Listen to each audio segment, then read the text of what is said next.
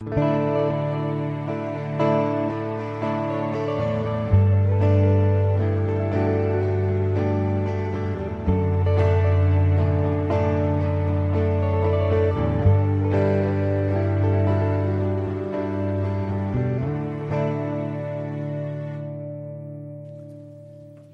you, John. Thank you, um, m- music team, for leading us so beautifully. Good morning, family.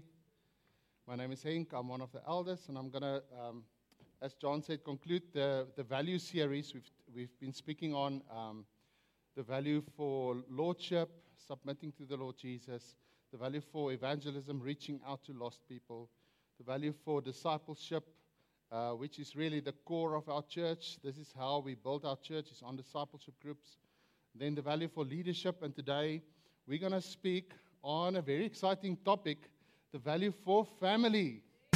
Woo! Give someone a high five.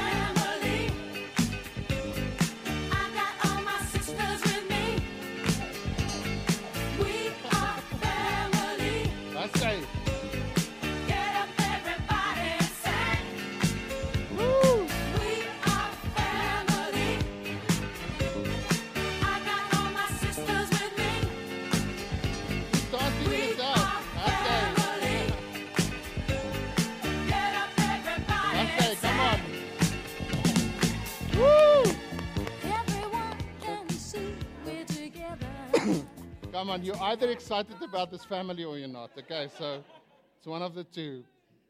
So we're going to talk about authentic church community.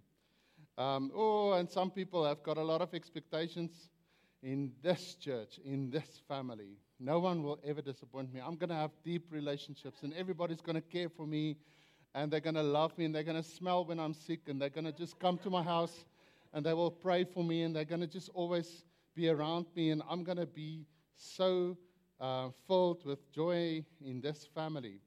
And I truly hope that that is your experience. But we're going to unpack and see what, what it means when we talk about authentic church community or family, or the value for family. So I want to ask this question if there's a significant life event that happens,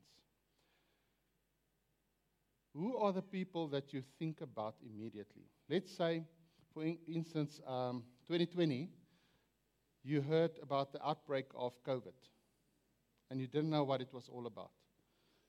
You hear some people dying, some countries are closing off, things are changing in the world, and who are the people that you immediately think about? I remember we were driving back from uh, a short uh, cut holiday. We had to come back due to this news, but on our way, we were hearing all the time on the, on the road about the COVID pandemic, and no one really had an idea what it was all about. And the first person we thought about was Urinti's mother, because she was staying alone. And we were concerned about her, and we want her to come to safety. So we said, Come stay with us for the next couple of weeks.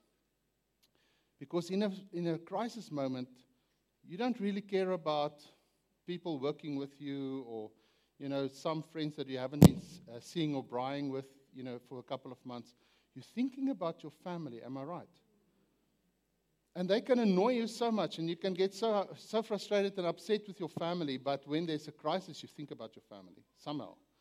What about if you want to share a l- great life experience? Uh, for instance, uh, coming back from a, from a, let's say, a trip overseas, or coming back from a nice holiday, and you want to share your, oh, my brother, he can frustrate me because he is addicted to the holiday, to the Kruger uh, National Park.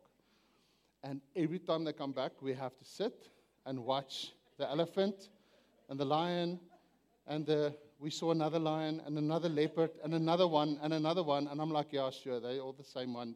You just. And I love the Kruger Park, but there's a point of saturation where I can't watch another, you know, one of those video clips. But he wants to share it with someone. I remember how disappointed I was. I went to overseas uh, once, and then my family, um, I was one of the unique persons in the family that actually had the privilege, and then everybody got so excited. Oh, you must take a lot of pictures. And I'm like, okay, okay. And, I'm go- and I've got this thing. I'm going to keep the story together. I'm going to, and I did. I took thousands of pictures. They told me to do that. And I came back and I'm ready with my PowerPoint, with my download of my. And lo and behold, they, they were not really much interested to listen to my story. Everybody sort of carried on while I was there, you know. What a disappointment. But they are the people that I wanted to share that experience with. I didn't bother about other people. They, I wanted to tell them. Why? Because they're my family. I want to show you my family. This is my family.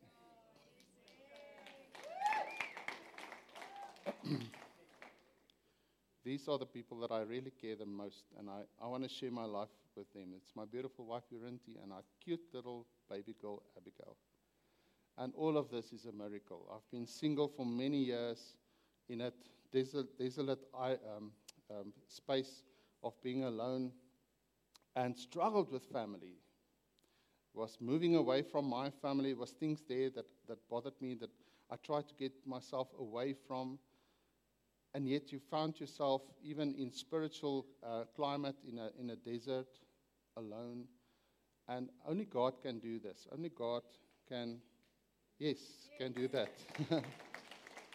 you see, family is a place where we can, can have some of our greatest expectations meet. But it's also the place where we can experience some of our worst disappointments. Those are the people closest to us.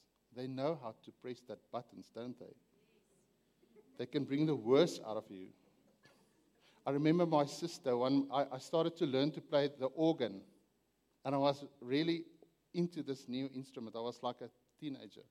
And my sister got home from school, and we, every day we had a fight.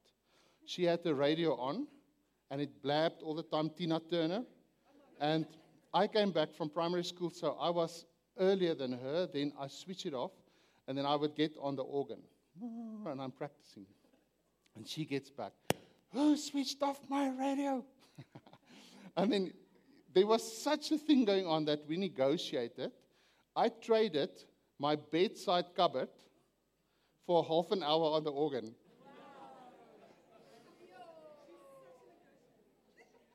That was what that half an hour was worth to me. That's what family can do. They can bring the best out of you. Now, for us, for Abigail, when we expected her, I mean, this spiritual family has blessed us so much. Um, and then our family also surprised us with a baby shower. And yo, it's been, that little girl has been spoiled with presents and gifts and blessings from everybody. Uh, even today, she got another blessing. Uh, it's just carrying on. But that same sister of mine that annoyed me so much took me completely by surprise. She gave me this, this beautiful gift and I want to open it. And I, first of all, I love it. I, I, I just started to sob, first of all. I love it because, first of all, it's leather. Side note. Yeah, if I can open it. I love it because it's leather. It's a cute little bag. And I thought, okay, what is this? This is so cute. I mean, it's a sh- baby shower. It's usually the mom and the, and the babies that get prezzies. But she made me a daddy's diaper bag.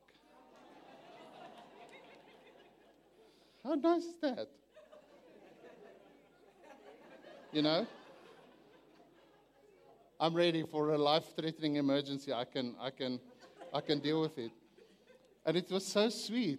But you know, that wasn't really that brought me to tears. When I opened this, and I, I, I- immediately recognized this. This was my father's. And I started to sob. I couldn't control myself. Because somehow she connected everything together for me. She, she, she just knew at that moment to give me something valuable that I needed on my journey of becoming a father. Now, my father passed away, and that's part of my biggest disappointment at this stage is that he cannot, he never met Abigail, and she will never have met him on this earth. I will have to tell her about him. I'm going to do, do my best to tell her about her Opa, but that's as good as it will get. Thanks, Cindy. But Abigail's family, she's got two grandmothers that's in love with her. She's got a grandfather, and she is dearly loved. Yes, we've got one of the grannies in the house today. And she, she has got grandparents. And like many other families, she's got grandparents, she's got a mom and a dad, she's got uncles and aunties and cousins. And it's quite confusing because her cousins are already married and they've got children. So to try to explain to her who's your aunt and who's your cousin is going to be quite a trick. Okay? But unlike many families, there's something different about Abigail's family. She doesn't just have this, she has got so much more. She's got what we would say spiritual family. She's got spiritual moms and spiritual dads all around her and other people that, that all are family to her. And we are a testimony of that. We are surrounded by spiritual family. We experience it as a couple, as a married couple in the early years of our marriage. First two and a half years was quite a bit of a disaster. And we lightly put it, at least that we have two memories of really considering divorce because it was so painful getting married and then we experienced spiritual family. We had people into our, coming into our situation that spoke life when we got to a dead end, that helped us navigate through that. That's where we benefited from family, but also on our journey to become parents. We struggled, as most of you know, we struggled to fall pregnant. We had, um, over time, two miscarriages, of which the second one happened on the day of my dad's funeral. So that was really hard for us to work through. And then there was a waiting period, and then we had to go for fertility treatment. And that's a roller coaster up and down.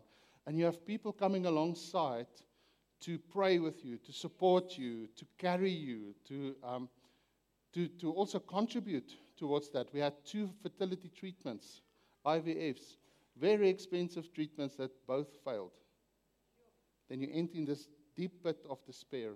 And once again, we had people there that supported us, that prayed for us, that picked us up. And then God did this amazing miracle, and she's right at the back, our little girl, um, the answer to a prayer. But you see, the point is, we can go on and on about our experience of family. Where did we get that from? It started by me making a decision, like John said, coming back to spiritual family, submitting to a spiritual family. But it's more than that. When we got married, we had to submit our marriage to the leaders around us to say, We are accountable to you.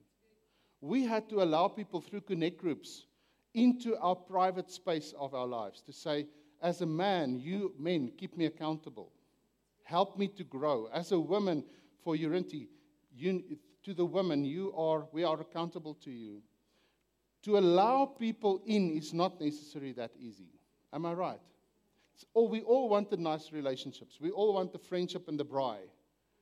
But we don't necessarily want people to get into the uncomfortable part of your life. But when there's a crisis, we cry, Where's the family? Where's the family? Who cares?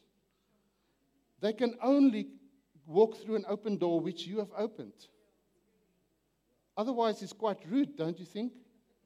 People just barge into your private space and they just want to pitch up, and you have to let them in.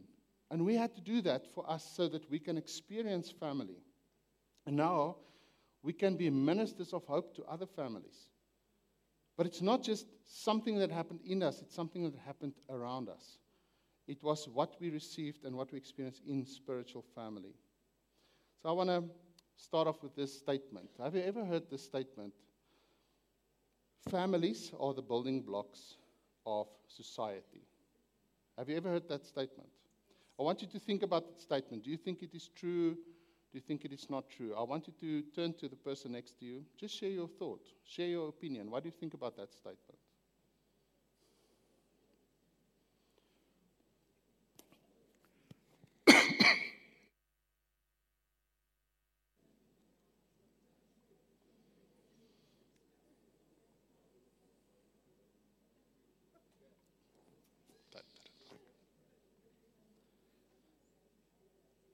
All right, so we're going to see if that statement holds up today. I want us to turn to Matthew 12, and we're going to read only a few short verses. Matthew 12, verse 46 to 48. And we're actually going to look at Jesus and family. That's going to be the thing that we're going to look at today. To see, I mean, for me, if I want to check something, I always go back to Jesus. That's sort of that's the cornerstone, is it not? So of our faith. So I want to see, okay, where does family fit into the story of Jesus? So let's start by reading Matthew 12. While Jesus was talking to the crowd, okay, what was Jesus doing? He was preaching. He was ministering to the crowd. We would say he's busy with what? What does it sound like? He's, he's preaching to the crowd. What does it sound like? Ministry, church, eh? He's having a church service. I'm preaching to the crowd. We are sitting here. We say this is church. Think about this. Jesus are in his church, busy speaking to people, and then his mother and his brother stood outside. That should make you think, wanting to speak to him. Someone told him, it's not like Jesus was not like informed. Someone says, Hey, Henk, your mother's here. It's like while he's preaching, interruption 101. Family has got that way of interrupting your schedule, don't they, eh?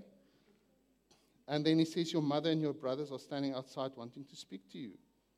He replied to him, Who is my mother? Who are my brothers?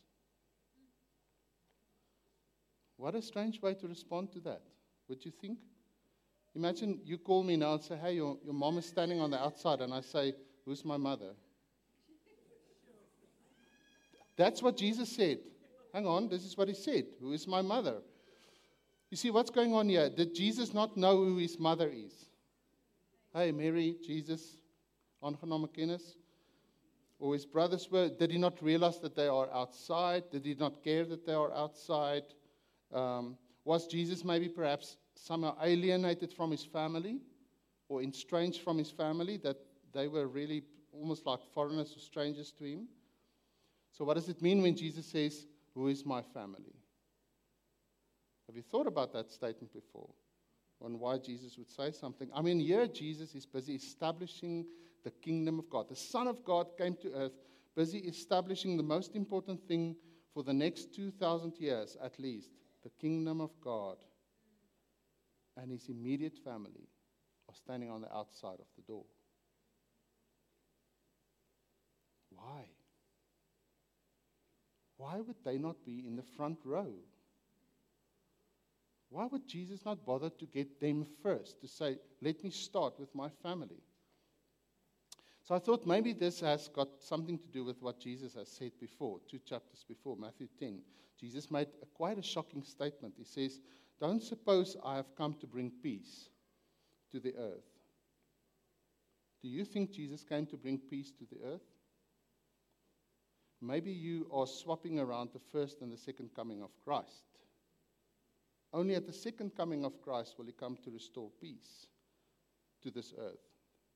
He says, I didn't come to bring peace, but a sword. And then he goes on in that context to speak about a mother and the daughter would have something there, and a father and a son, and the mother in law and the daughter in law. If you ever wonder where that feud is coming from, okay? Jesus says, I come to bring a sword, and it's got to do with family. And he goes on and he says, Anyone who loves his father and his mother, and his mother more than me is not worthy of me.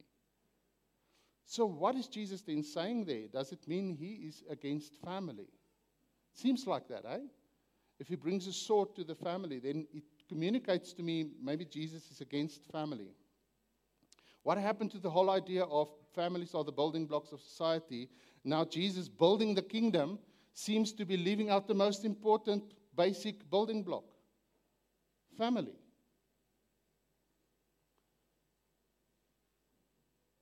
You can put that picture on. There's Jesus building the kingdom, busy with his people, and then there's his mother and brother there at the back outside. The building block of society left outside. It's already hard to, to keep families together, to keep marriages together. We, we saw in the Bible already the issue of marital unfaithfulness and divorce was already a boiling pot. So maybe the Pharisees, who was always there when Jesus was on earth, Maybe they, they heard the statement about, I'm bringing a sword to the family. Maybe they saw, oh, he doesn't really bother that his family is, are standing outside. Maybe that they saw that maybe this man is not so much for family. If we can get him to say, if we can get the Son of God to say, it's okay, you can divorce for any reason. Imagine the liberty that it would bring. We can be a religious people, but we can marry who we want and we can divorce when we want to. We can just have this life that is easy for us and it fits us and it suits our flesh. And they came with a trick question to Jesus and they, they asked him, Is it lawful for a man to divorce his wife for any and any, every reason? And they're waiting. Okay, now he's going to say it. He's going to say, "Ah, I understand. It's hard enough, you know, to be married to one woman. Surely you can divorce her. You can show the next picture. We see, we see that image. Uh, that was another story, but of the adulterous woman that was brought to Jesus. Every time they brought these issues to Jesus to see what is he saying about family here? What is he saying about marriage? And Jesus replied, and he says, Haven't you read that at the beginning, let's say the beginning is there, the Creator made them male and female and said, For this reason, a man will leave his father and his mother and be united to his wife, and the two will become one flesh. And so they no longer will be two but one. Therefore, what God has joined together, let man not separate. The beginning. You see, when Jesus was asked to explain his position on family or marriage, he pointed to something. He pointed to the beginning. Let's have a look at the beginning. What is the beginning that Jesus was referring to? It's, it's referring back to, back to God's original design. Everything on life, if you want to understand the mess that we are in, we have to always go back to the way that it started. Everything, if you understand something, you want to go to back to the origin. Sometimes you struggle with a word, you go back to the origin of the word. Where does that word come from? Then somehow you understand it a bit better. Jesus says if you want to understand family, you need to go back to the origin. Where did it start? It started in, at the beginning, where God has joined man and woman together. Don't you just love that picture with that nice blue and yellow parrot? I just like that parrot. It's so Garden of Eden And this Adam and Eve, and I'm still not sure what she's carrying. Maybe it's a lion cup or something, but you know, and I'm struggling to find an image of a multicultural Adam and Eve because all the, all the what do you call this, uh, Bible stories, all those images are looking like that. But I don't think they've looked like that, to be honest. They, I think they had a bit of a darker shade on their skin, to be honest, my, in my version of the story at least. But this is the image that I got, the beginning. This idyllic picture, man, woman brought together. Okay, isn't that our idyllic picture of marriage as well? I'm going to get married. I'm going to have this girl. She's going to be my wife, and I'm going to be the husband, and we're just going to have, oh, it's going to be so great, the two of us together. And then sparks fly when you get together. It's not always that easy, hey? In the idealistic world, it's, it's this easy thing of two becoming one. Not necessarily the case. But what we see that Jesus is doing when he was asked the question to explain himself is just Jesus is explaining something. I am for marriage. I am for families. I'm not against it. So then, what is Jesus saying? Let's first get to the beginning. What is this beginning? What's going on there? Genesis 1, we see God says, God decided, let us create man in our image. And God created man and, and woman, male and female, and He brought them together. And He says, You are made in the image of God. And it's important that you get this part. It's not just the man and the wife, and there they go. It's the man and the wife, first of all, made into the image of God. It's that duplication or replication of the image of God. That's the most important thing that you need to know today. And then God said, let's put it together and let's start a family and it will spread from here. That is the original intent. Two becoming one. But what two? Two what? Two godly people coming together. Amen? So that's what we see in Genesis. And he says, For this reason, a man will leave his father and mother and be united. It's important that you don't cleave to your mom and your dad. You need to let go so that you can have a union with your wife. Now, even Malachi, Malachi is the last prophet in the Old Testament. So, for at least, I think, something like 4,000 years, this idea went on and on and on. Now we see the prophet Malachi. So, when a prophet speaks, you, you need to know there's a problem. The prophet is addressing something that's not right. So, the prophet Malachi asked this question Has the Lord not made them one? So, clearly, there's an issue about marriage. Am I right?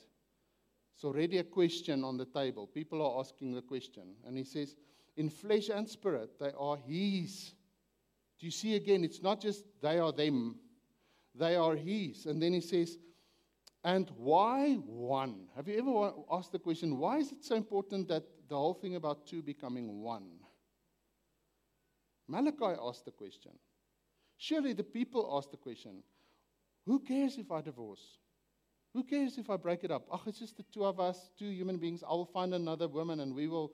No, he says there's a oneness that you need to understand. And you need to ask, why one? And thank God, Malachi also gave the answer. Otherwise, today we would still wonder why one. He says, because God was seeking godly offspring. You can say those two words with me godly offspring. That is why God said that. And that's why God says, I hate divorce, because you're tearing apart something that was meant to, to be glued together. Even Paul, the writer of two thirds of the New Testament, is pointing back to the same beginning.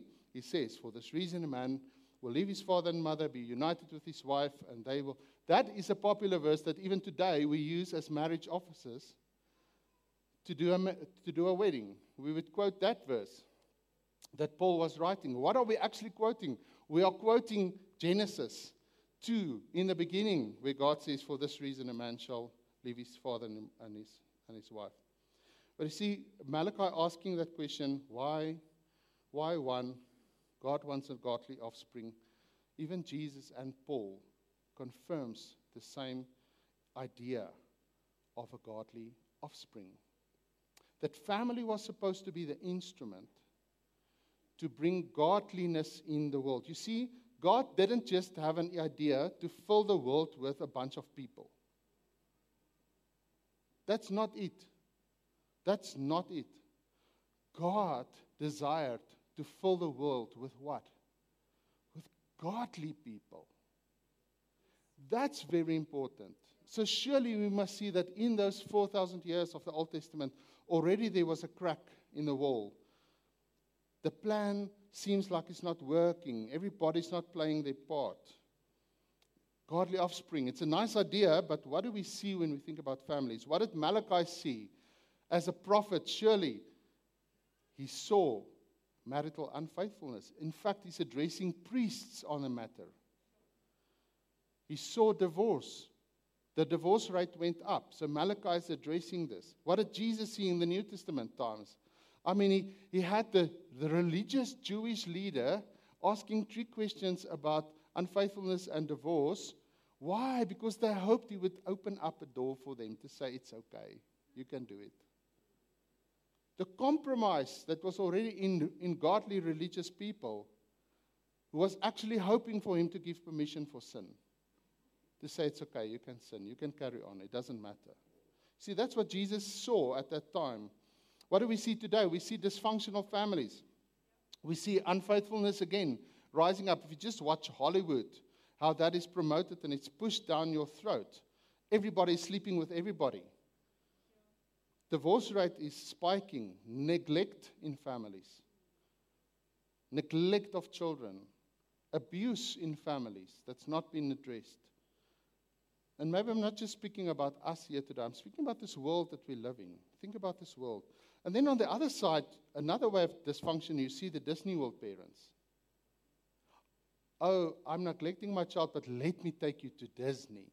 Let me give you the most expensive whatever I can buy with money. And I'm going to make it right with money. The family that has got the Instagram family, that has got all these photo me- memories on Facebook, and everybody thinks that, wow, it's this happy family, but inside they're falling apart. The keeping up with the Joneses, the trying to fit into a certain image. This is all forms of dysfunctional family. And surely, if we look around in the world today, we I get alarmed and I get concerned about do I still see godly offspring?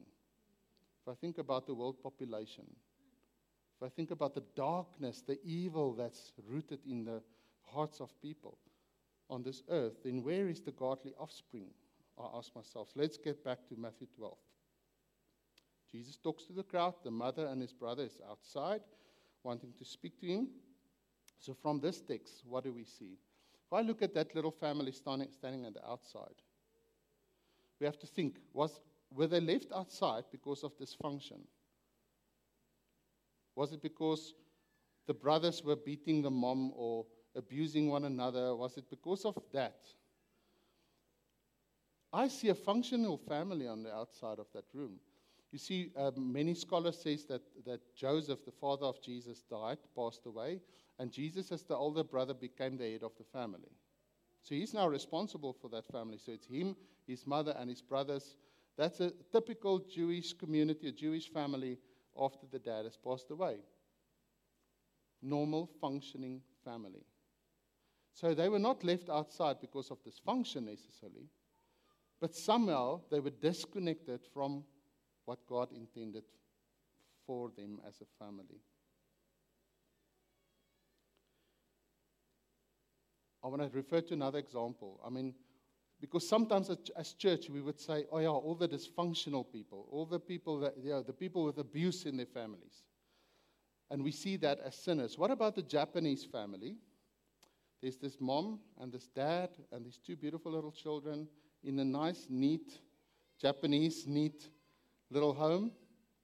They take off their shoes before they go into the home. Everything is neat and tidy. There's no abuse, there's no neglect.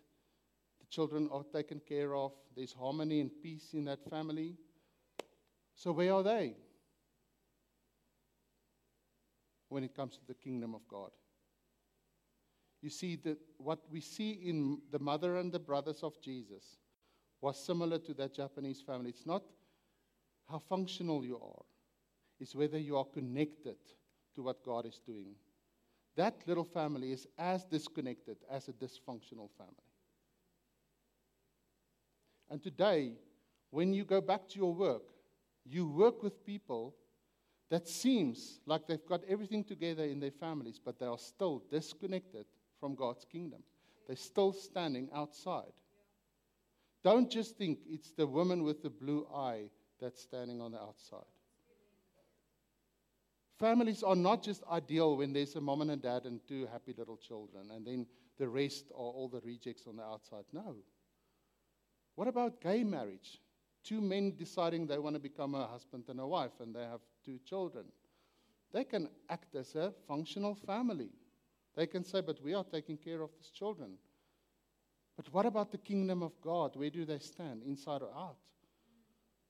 They don't fit into the godly design. So anybody can st- construct their own family and say, but we're a family. It doesn't necessarily mean you're part of God's family.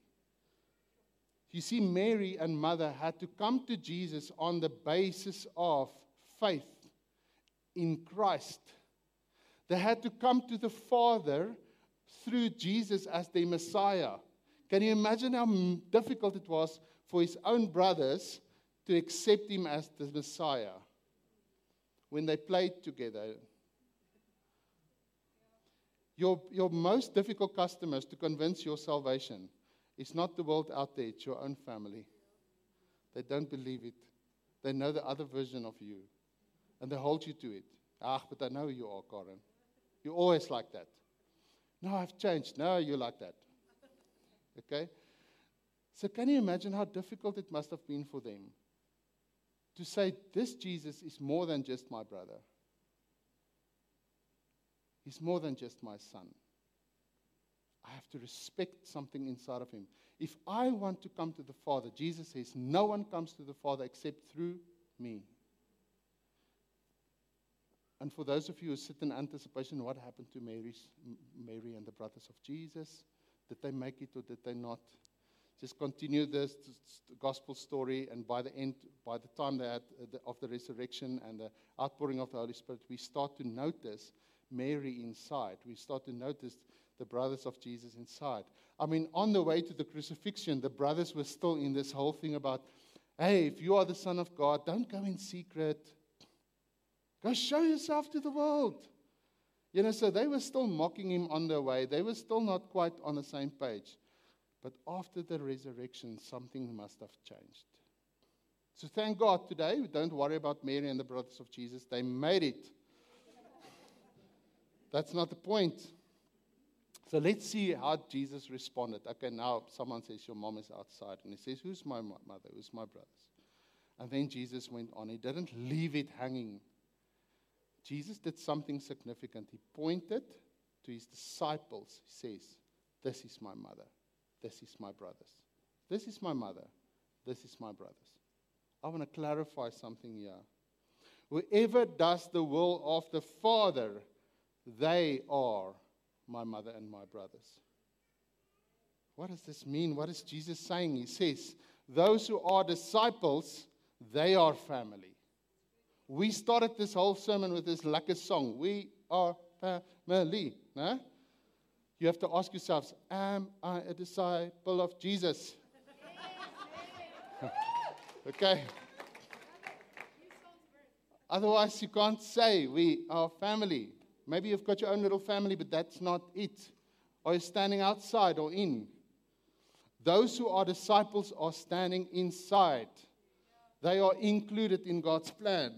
But is this now an abandonment of natural family? Is Jesus saying, well, I forget them? No, 1 Timothy 5 goes further where he puts the standard here. He says, for us as believers, he says, if anyone who does not provide for his relatives, especially his immediate family, has denied the faith and is worse than an unbeliever.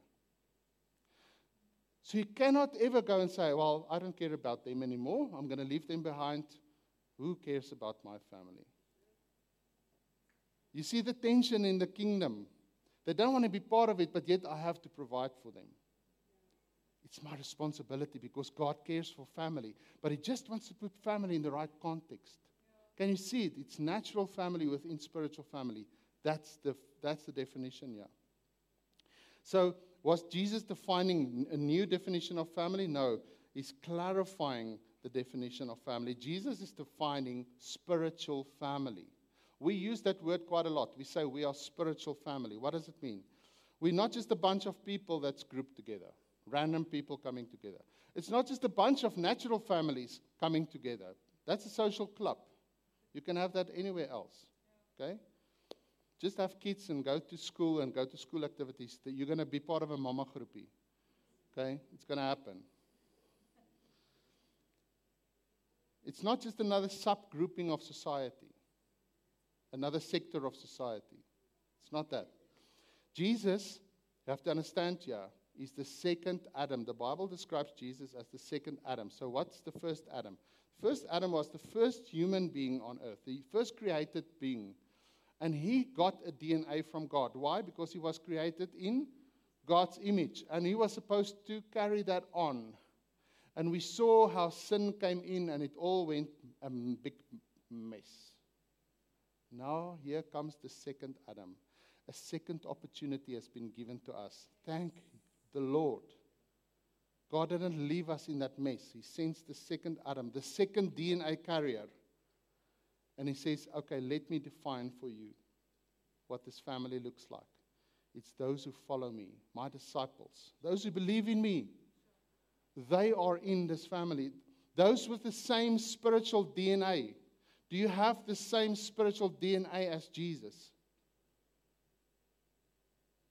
If you don't, if you don't know if you have it, you are in trouble sitting in this church. You should know by now you've got the DNA of Christ. The Bible says we have the mind of Christ. We think like Him. He's changed our hearts. How do we get that? It's through being born again. We are birthed into this family. It's a new birth that takes place in us. It's not just a change of theology or a change of religion or a change of my thinking and a change of all these things. It comes by me accepting the Lord Jesus and then something is birthed inside of me. It's natural family submitted to the spiritual family. That is an idea of godly offspring. But I want to use another example from the Bible, if I may. to explain how this thing, our family fits into this thing. And I thought this is quite beautiful. I want to just quickly refer to the story of Noah. Now, Noah, what, who is Noah? Noah was the person when God brought a flood to the earth. God says, I'm choosing, I'm calling Noah to start a new beginning on earth. Can you imagine the pressure on that guy? That who he had to be at that moment. He had to have all the right values, all the right thinking. He had to become this mature person that contains everything that's important because God says you're going to start the new population on earth. And the, the world is going to look like you, Noah. That's what it meant. You're going to start everything. And, and so you need to make sure when I get into that boat, Noah, I need to have what's important. I need to have what's important to build this new generation. Dad, help me. Okay, Adam, okay, I don't know Adam. How do I get back to the DNA of Adam? How do I get that story? And I want to share this with you quickly. Imagine you are Noah for a moment, and you are called to go into that ark and to start everything anew. I mean, look at, look at this world today. Sometimes I just pray, God, can you just send another flood and just start again? Okay, so let's say God does it. He says, John and Cindy, come on, you're going to start it for me. The rest wiped away, but you're going to remain. Okay, so you are Noah. You've got that pressure on you. This is the calling. And then um, you go to your dad because you need input from someone, eh? And he says, Your dad says to you, Don't worry. I I've known Adam personally. Have you noticed that in the Bible? I've had dinners with Adam. I sat around the same campfire. I want you to imagine this campfire at night. And Noah wasn't there yet, but his, his father Lamech was like um, maybe still a child, and he's like speaking to his dad. His dad's name was um, Methuselah, the oldest guy in the Bible, and he would say to Methuselah, "Dad, why do we wear these clothes?" Ah, let me explain to you. We sinned. And then we, we have made our own clothes, and then God says, Now I'll make you proper clothes. But let's check again. Adam, let's speak to grand, grand, granddad. Adam, Adam is sitting on the other side of the campfire. Yes. A bit old by now. Adam, why do we wear these clothes? Oh, let me tell you again. You see, if you follow the genealogy, whoever don't like genealogies in the Bible, it's one of the most interesting things. If you, if you study that, you will see from Adam to Lamech, if you, if you put the timelines together, then all of those people before Noah has known Adam and Eve personally. All those grandparents sat around the same campfire at night. Can you imagine how accurate is the Bible story, the DNA? When it was passed on from Lamech to Noah, he said to him, Now you go, boy, you've got it all. They've been rehearsing that, that creation story, encounters with God, the holiness of God, how God responds to sin, how God restored them from their sin and the brokenness. The story of don't listen to the serpent. They had the most important DNA contained in a beautiful way for Noah to make a new beginning. We see a beautiful image here of the groundedness of natural family that slots into a spiritual family that's connected with God's spiritual purposes. You see, when Noah was put into the ark, God says, You and your wife and your children. Immediately, God placed the value on family again. God says, I'm using the family as the vehicle. No, it's not just you, it's not just about the individuals. It's you and your family. Get your wife on the same page. Get your three sons on the same page. Noah, your dad has done an amazing job. Your grandparents, your ancestors has done an amazing job. Noah, you now you better make sure your three sons know what they're doing when you get on that on that fertile ground. This is for me a beautiful picture of godly offspring. So what is God's idea about family then? God is a relational God. He started off the whole thing saying, Let us create man in our image. Let's bring man into our relationship. God is a family God. through the whole Bible, you will see families, families, families, families. God cares about family. God uses the family. God desires for us to be in family. But most specifically, desires for us to be in His family. There's a scripture that says that it's the, the God brings an orphan and places him in a family. So even if you've been abandoned, even if you are alone or single, it doesn't matter. I'm sorry. It's God who places you in a family. That's why spiritual family can be so restorative. You might have a broken, dysfunctional, natural family, but you can have some of that as an experience in spiritual family. But then you need to become part of that family. God desires for our natural families to be used as an instrument by being submitted to the Lordship of Jesus and to the spiritual family. Did you know marriages are never meant to stand in isolation? It's private, it's sacred, but it's not meant to be in isolation. No marriage can, can be sustained by itself. God desires for us to be connected. God desires to have a godly offspring.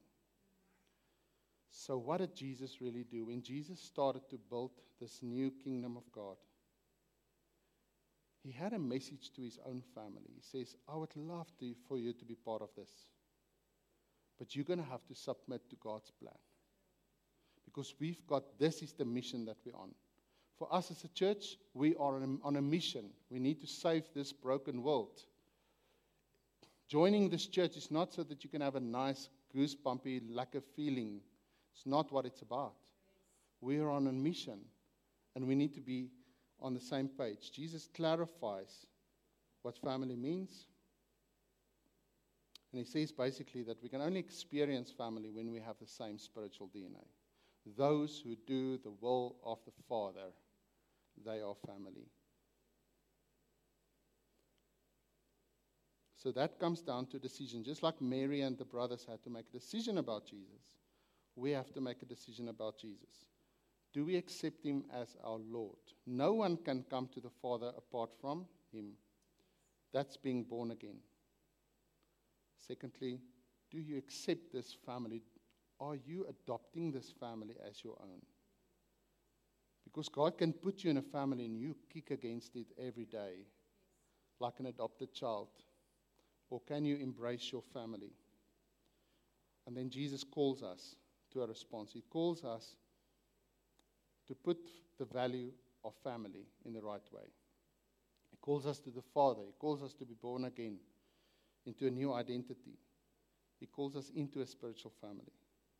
He calls us to become spiritual DNA carriers. The seed of God put inside of you. He called us to build a kingdom through His family. Let's pray.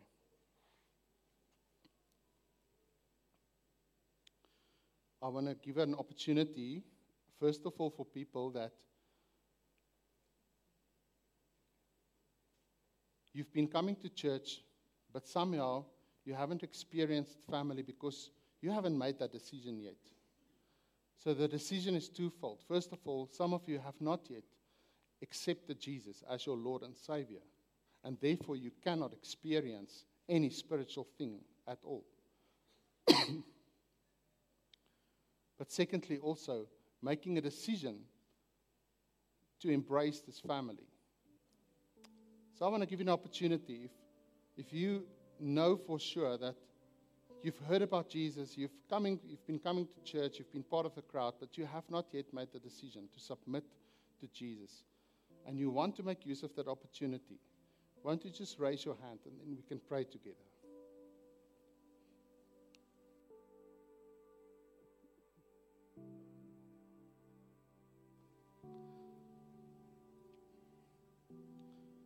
If you are here and you know that you haven't made that decision that to settle in your heart that this is your family, and today the Holy Spirit is speaking to you and He's saying to you, This is your family, and you want to make that decision, will you just please raise your hand?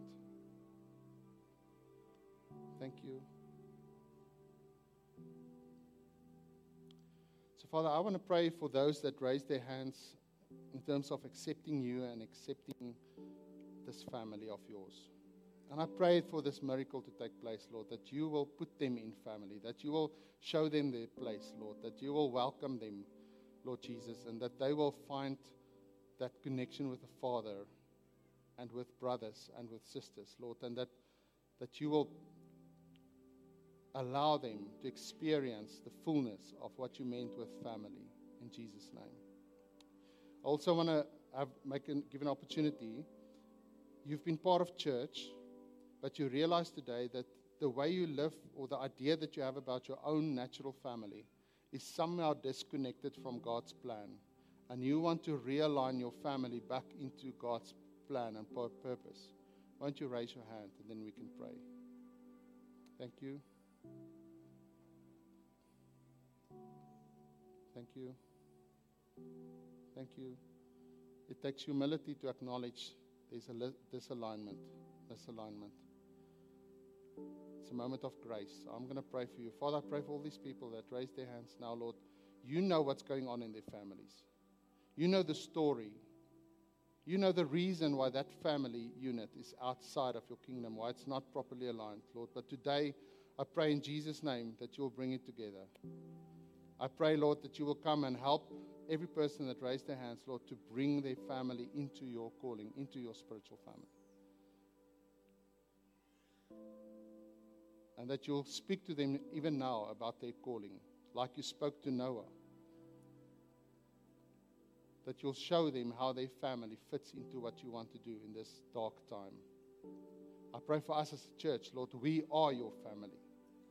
And I pray even today that you will speak to us, Holy Spirit, and that you will bring a deeper conviction about what you are calling us as a spiritual family for the time that we are called to live.